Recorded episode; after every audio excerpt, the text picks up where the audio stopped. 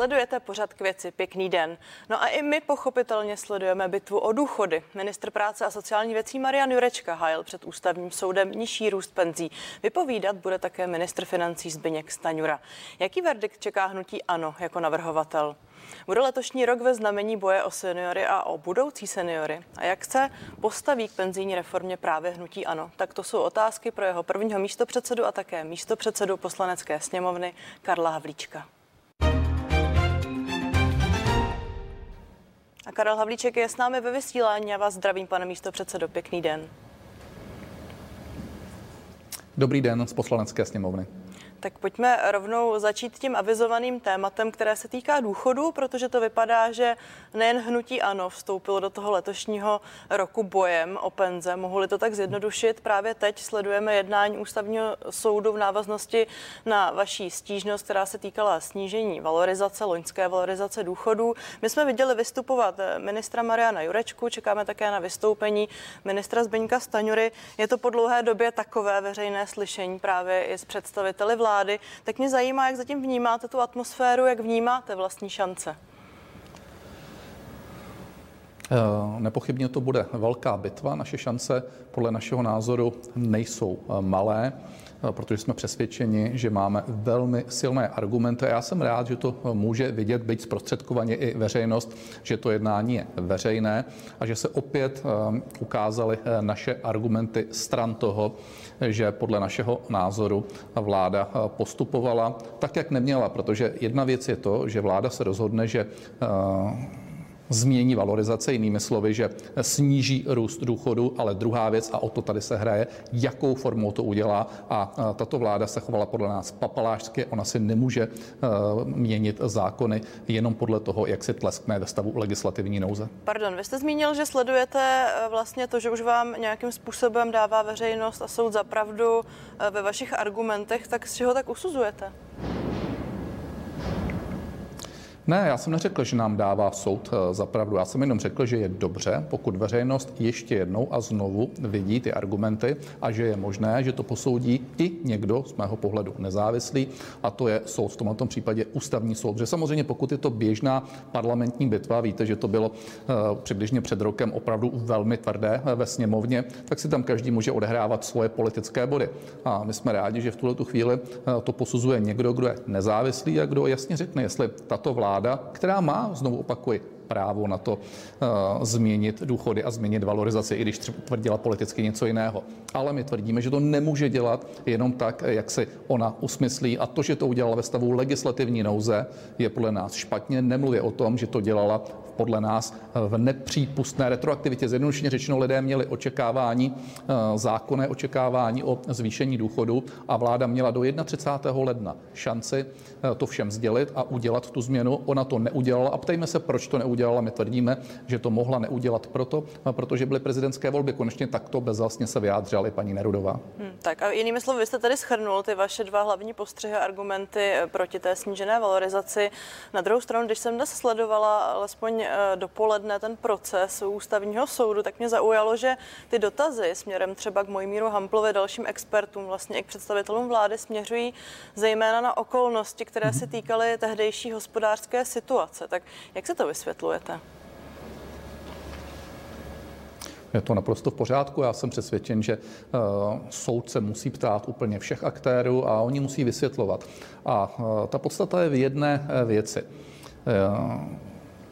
Takřka nebyl ekonom v České republice a nevěřím tomu, že by takový byl ještě na vládě nebo v okolí vládě, který by na konci roku, když se připravoval rozpočet eh, na rok 2023, eh, nevěděl to, že inflace je taková, že to s největší pravděpodobností bude znamenat změnu valorizací. Ano, mohli jsme diskutovat, jestli to bude změna taková či onaká, to znamená, jestli to stát bude stát navíc 30 miliard korun nebo 20 eh, miliard korun, ale v tu chvíli to bylo zcela zjevné. A otázka je, proč v tu chvíli se to již nedalo do rozpočtu a proč v tu chvíli eh, se eh, jaksi neanoncovalo to, že se bude valorizace méně. V tu chvíli totiž vláda měla dostatek prostoru a času na to udělat to řádnou cestou, nikoliv ve stavu legislativní nouze. A my se domníváme, že to udělala cíleně, A že to udělala cíleně proto, protože to nechtěla otevřít před prezidentskými volbami. To je všechno. Já doplním vaše slova, protože Mojmír Hampl, eh, vlastně předseda Národní rozpočtové rady, dnes uvedl u toho stoudu i to, co jste zmínil vy, že je potřeba se ptát ministra Straňury, proč nebyly v rozpočtu připravené peníze na mimořádnou valorizaci. Na druhou stranu, a teď budu citovat jeho slova, zmínil, že sice bylo možné očekávat inflaci, ale, a teď cituji, i dle našeho názoru nebylo možné rozumně kalkulovat tu výši inflace. Ta byla překvapivá podle našeho zkoumání pro úplně všechny a byla mimořádně vysoká. Tak není možná tohle polehčující okolnost pro jednání, konání vlády z toho loňského roku? Jenomže vláda zde není od toho, aby pracovala jenom s těmi nejoptimističtějšími scénáři. Každý, eh, řekl bych, kvalifikovaný minister financí musí pracovat se scénářem připustme, když už ne tím negativistickým, tak alespoň nějakým středním. Oni nepracovali vůbec ničem. Já bych tomu možná rozuměl za jediného předpokladu, že by si pan ministr financí dal alespoň nějaký polštář, to znamená, že by tam eh, dal alespoň určitou částku na valorizaci, což bylo podstatě jasné, že se bude valorizovat. Připustme, že jsme nemuseli vědět přesně, o kolik se bude eh, valorizovat. Ale oni tam dali cíleně nulu. A tu cílenou nulu, znova říkám, eh, tam dali proto, protože eh, nechtěli někoho děsit. To znamená, ano, v dané chvíli nechť prostě si každá strana k tomu řekne to, co potřebuje. Já jsem bytostně přesvědčen, že vláda už na podzim věděla, že bude tu valorizaci měnit. Z určitých důvodů to neřekla a proto se dostala do smyčky, a to do časové smyčky, a nezbylo nic jiného, než jít cestou eh, stavu legislativní nouze. A to my tvrdíme, není možné. Tato vláda mohla udělat krok číslo dvě, a to je takový, že když už to nechtěla říct přes těmi prezidentskými volbami, eh, tak to měla dát od 1. 1. roku 2024 a eh, neudělat tu změnu už od června roku 2023, to znamená, to je ta tisícovka v průměru na důchodce. Dobře, ať se teď nepitváme v procesu, nechme to na ústavní soud. Půjčím si slova vaší kolegyně, šéfky poslanců Aleny Šilerové, která prohlásila uh, pro média, že vlastně se domnívá, že bylo u seniorů narušeno legitimní očekávání, protože na výši penze už vznikl takzvaně nárok, ale mě zajímá, zda skutečně počítáte s tím, že důchodci seniori už měli spočítáno a už očekávali, jakou částku mají obdržet. Někdo ano, někdo ne, ale to není eh, naším úkolem, aby jsme toto posuzovali, kdo už tím počítal nebo ne. Oni na to měli, přesně tak, jak řekla eh, paní předsedkyně Šilerová, eh, zákonný nárok, měli legitimní očekávání a ta vláda, pokud to chtěla změnit, tak měla do 31. šanci toto udělat. A já se jenom logicky ptám, i kdybych přistoupil, jakože na to nepřistupuju, variantu toho, že tato vláda je natolik neschopná, že ještě na konci roku nevěděla, že je vysoká inflace a že to ovlivní tu valorizaci, tak v lednu, v průběhu ledna, 27. ledna, chcete-li, abych byl úplně přesný, není možné, aby o tom nevěděla, protože to bylo zcela zjevné, jak se ta inflace vyvíjí. A v tu chvíli ještě měla poslední možnost zatáhnout za roční brzdu. Proč to udělala až v únoru o několik týdnů později? Pardon, já jsem se ale ptala na něco jiného. Já se, ptám, eh, já se ptám spíš na to, zda podle vás seniori opravdu věděli, kolik mají dostat, nebo to to většina z nich věděla až na základě vašich vyjádření. To my neumíme rozpoznat, kolik procent seniorů eh, to vědělo či nevědělo, ale předpokládám, že pokud eh, někdo se o to zajímá, no takže si to dopočítává, protože samozřejmě eh, tisíc korun měsíčně není úplně zanedbatelná částka, to je ta, o kterou se to nakonec snížilo. To znamená, seniori, předpokládám, že celá řada z nich si skutečně toto dopočítala a počítala s tím, ale pokud po chcete číslo, jestli to bylo 30% seniorů nebo 65%, to netuším. Ne, já spíš narážím na to, zda tu možná lehkou nespokojenost nebo averzi určitých sociálních sociálních skupin teď vzájemnou, eh, tak trochu nevyvoláváte podobnými komentáři. Ne, my chceme pouze jednu jedinou věc, paní redaktorko, a to je to, aby se dodržovaly zákony. A jestliže platí zákon například vůči restituentům v církvi, to znamená, eh, že se jim vše eh, propočítává s takzvanou inflační doložkou a o to se jim vše navyšuje, potom my tvrdíme, že stejné podmínky musí platit i pro důchodce, nebo se to musí změnit tedy pro všechny, ale nejenom pro jednu skupinu, a to pro skupinu, kterou udělala tato vláda, to jsou seniori. Tak ať se posuneme. Pokud se soud přikloní eh, k tomu vašemu výkladu, vyhoví vaší stížnosti, tak mě zajímá, jak ten verdikt budete číst, zda ho budete brát jako vítězství, nebo to pro vás například bude impuls k další podobné aktivitě. Tak v každém případě to bude vítězství seniorů, protože my hájíme v tuto chvíli jejich zájmy. Uh, druhá věc je ta, že to bude obrovská blamáž uh, pro uh, vládu, protože ta na tom postavila svoji rétoriku v celém roce 2023 a určitě si vzpomínáte, jak tvrdá jednání to byla ve sněmovně o co to vláda opírala. No ale pak tady jsou technické problémy, v úvozovkách technické. Jedna věc je ta, že vláda přijde v úvozovkách o 20 miliard korun, to znamená, o to bude vyšší rozpočtový schodek v roce 2023, na což jsme upozorňovali. A za B musíme si uvědomit, že nepochybně zde vznikne nemalé množství soudních pří, to znamená, Eh, budou zde zástupci, právní zástupci, možná dokonce i skupin seniorů, eh, kteří se budou regulérně domáhat toho, aby jim bylo vyplaceno ještě jakýsi ušlý zisk nebo eh, to, že nemohli nakládat se svými penězmi a tak dále. To znamená, nebude to z mého pohledu vůbec jednoduchá záležitost. Tak a teď mi dovolte tady takovou úvahu, když už jste to sám zmínila, sice, že je tady pořád na stole scénář, že vláda bude muset doplácet těch 20 miliard korun, necelých 20 miliard a možná ještě další částky. Ve finále dá se ten boj s odpuštěním s opozicí s vámi vyhrát ve chvíli, kdy už v této situaci kritizujete za vysoký rozpočtový schodek? A to jsou, paní redaktorko, dvě úplně rozličné věci. Ano, eh, hrajme hru eh, o vysoký rozpočtový schodek a kde se dají ty peníze získat, tomu rozumím, ale to ještě neznamená, že se budou porušovat zákony. A to je to, o co se tady hraje. Já znovu říkám, tato vláda měla právo na to eh, snížit růst důchodu, ale musí to udělat zákonným způsobem. A kdyby to ta vláda udělala tak, jak plánovala už na konci roku 2022, nedostala se do této situace. A potom se ptejme, kde se dá získat těch 20 miliard korun, například přes EET, kdyby nedošili elektronickou evidenci tržeb a neposlali firmy opět do šedé ekonomiky, tak tady mohli mít téměř celou tuto částku. Vzhledem k tomu, že Marian Jurečka dál pracuje na penzijní reformě, tak nemůže se nakonec případně v letošním roce stát právě to, co naznačujete, že zkrátka sáhne po uh, snížení důchodu, jak se v tom reálném legislativním čase, o který tady teď bojujete?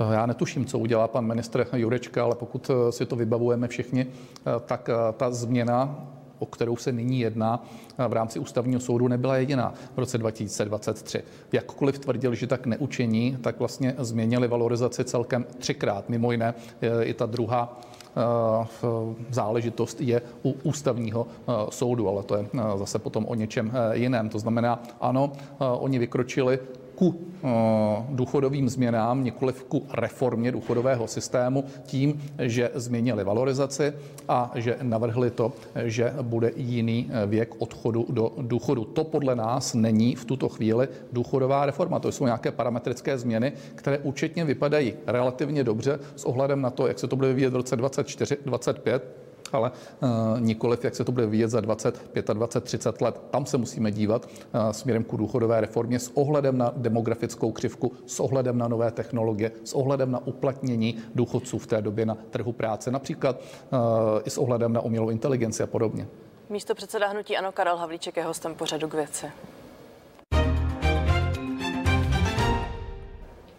Ještě eh, alespoň na malou chvíli zpět k právě k důchodům a také k penzijním reformě, což to ostatně už sám nastínil, protože vy jste u ústavního soudu napadli ještě jinou část, a sice té novely, kterou poslal vlastně eh, do procesu Marian Jurečka, ministr, a napadli jste tu část, kde se zpřísňují podmínky eh, dřívejšího odchodu věku do důchodu odmítám, omlouvám se, odchodu pro předčasného důchodu eh, s argumentem, že tam mizí vlastně určité přechodné období, tedy období jakési přípravy, když to velmi zjednoduším. Tak eh, jak velké šance vidíte v tomto případě na úspěch ústavního soudu?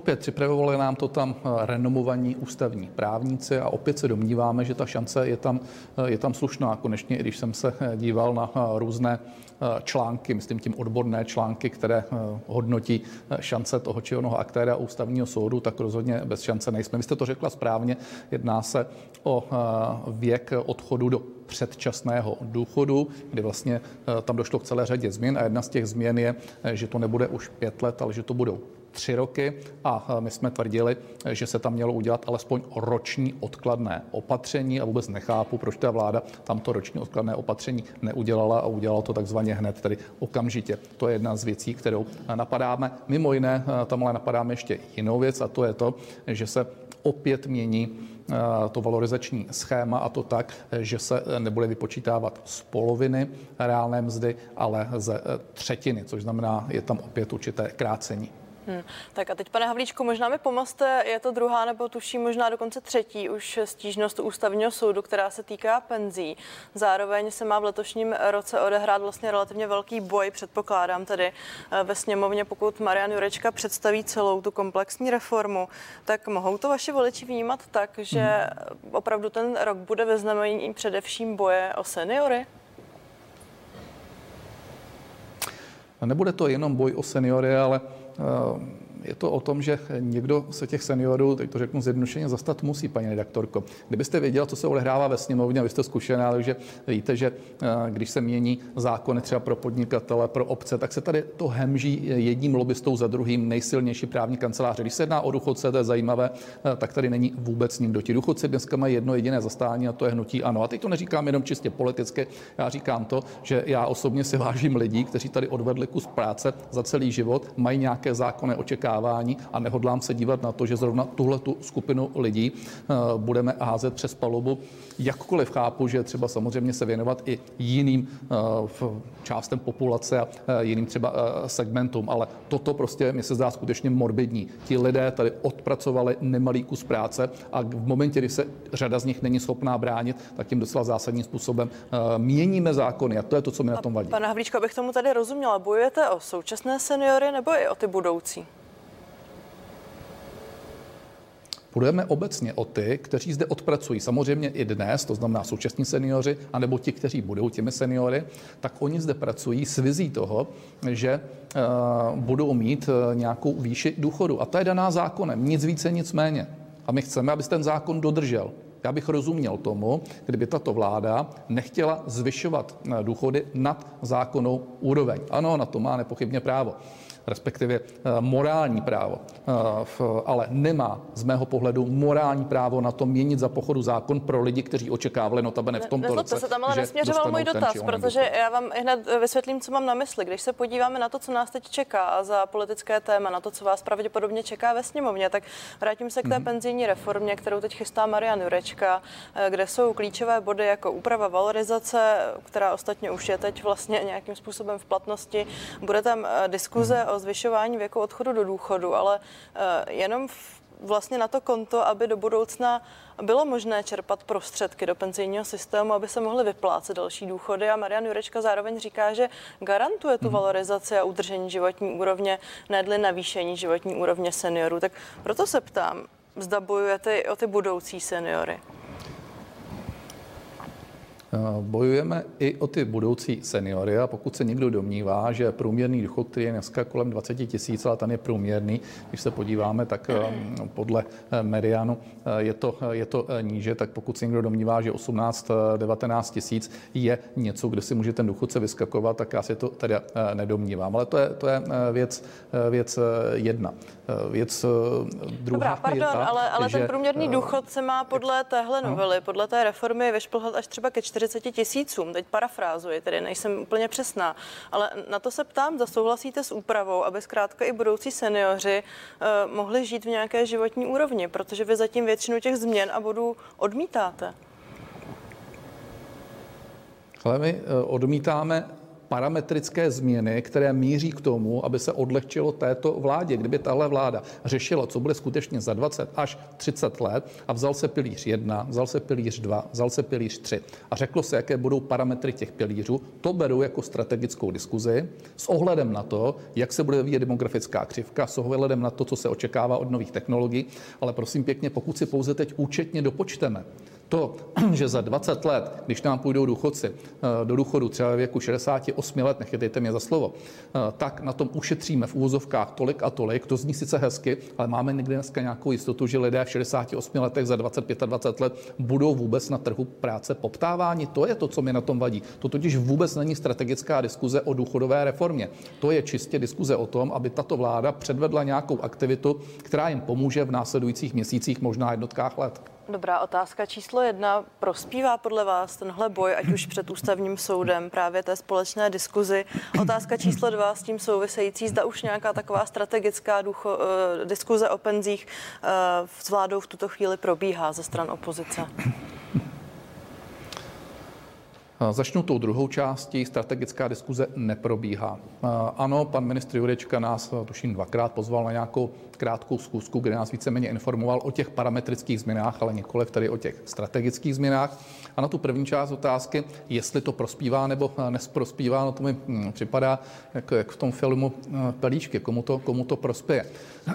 To není o tom, jestli hm, před tím soudem to prospívá či ne. To je o tom, že se to vůbec k tomu soudu dostalo a kdyby ta vláda se chovala tak, jak se chovat má, a nikoliv papalášsky, a nikoliv na sílu, tak si mohla, i když bychom třeba byli proti, tu valorizaci změnit mohla si změnit od 1. 1. roku 2024, a nebo dokonce i od toho roku 2023, kdyby s tím přišla na konci roku 2022 tak, jak měla. A znova se ptejme, proč tím nepřišla, když to každému bylo jasné, že tak, že tak eh, nastane. To znamená, vláda se do této smyčky dostala sama a my nebudeme přihlížet tomu, když už někoho odrbává, že ještě přitom porušuje zákon. To fakt ne. Tak a spravedlnost necháme ústavnímu soudu, posunu se dál, ale přesto zůstaneme u rezortu eh, ministra práce a sociálních věcí. Vypadá to, že eh, Ministr Marian Jurečka včera e, i přes e, večírek, který se konal v den tragické střelby na Filozofické fakultě tady v Praze dne 21. prosince, e, ustál sněm, lidovecký sněm, zastává dál funkci ministra, taktéž předsedy KDU ČSL. Tak se ptám, pane místo předsedo, jak to hodnotíte? Víte, mě je z toho smutno. Já nejsem typ člověka, který by za každou cenu chtěl někoho skalp ve smyslu toho, že musí odstoupit a jsem docela rezervovaný k tomu, když se k tomu člověk má vyjádřit, protože chápu, že lidé jsou omylní a chybu může udělat každý. Ale mě fakt strašně vadí ten způsob, jakým se to celé vysvětluje, komentuje. Ten je nedůstojný. Je to nedůstojný eh, ministra Eh, vlády České republiky a eh, vůbec eh, jak si nechápu, do čeho se člověk na pozici ministra může, může zamotat. Silná osobnost v určité fázi dokáže nejenom přiznat svoji chybu, ale dokáže odejít středem hřiště a prokáže, že jí nejde o flek, že jí nejde o vliv a že jí nejde o peníze a může se třeba za pár měsíců nebo za pár let vrátit. Ale způsob, jakým se to komunikovalo, jakým se to prezentovalo, jak se do toho zamotával, ten je fakt nedůstojný. Dobrá, abych tomu tady rozuměla, tak vy byste se smířil pouze s rezignací, nebo by vám teď stačila nějaká jiná forma omluvy?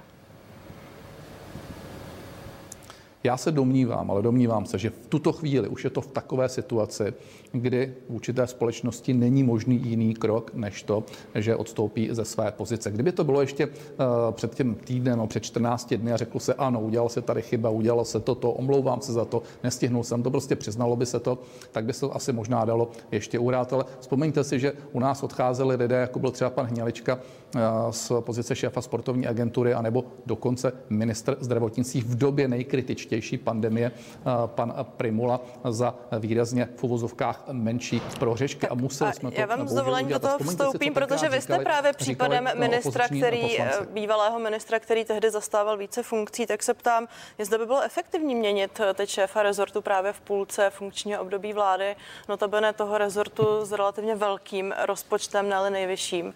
Dalo by se to nějak efektivně vyřešit? A prosím o stručnou odpověď.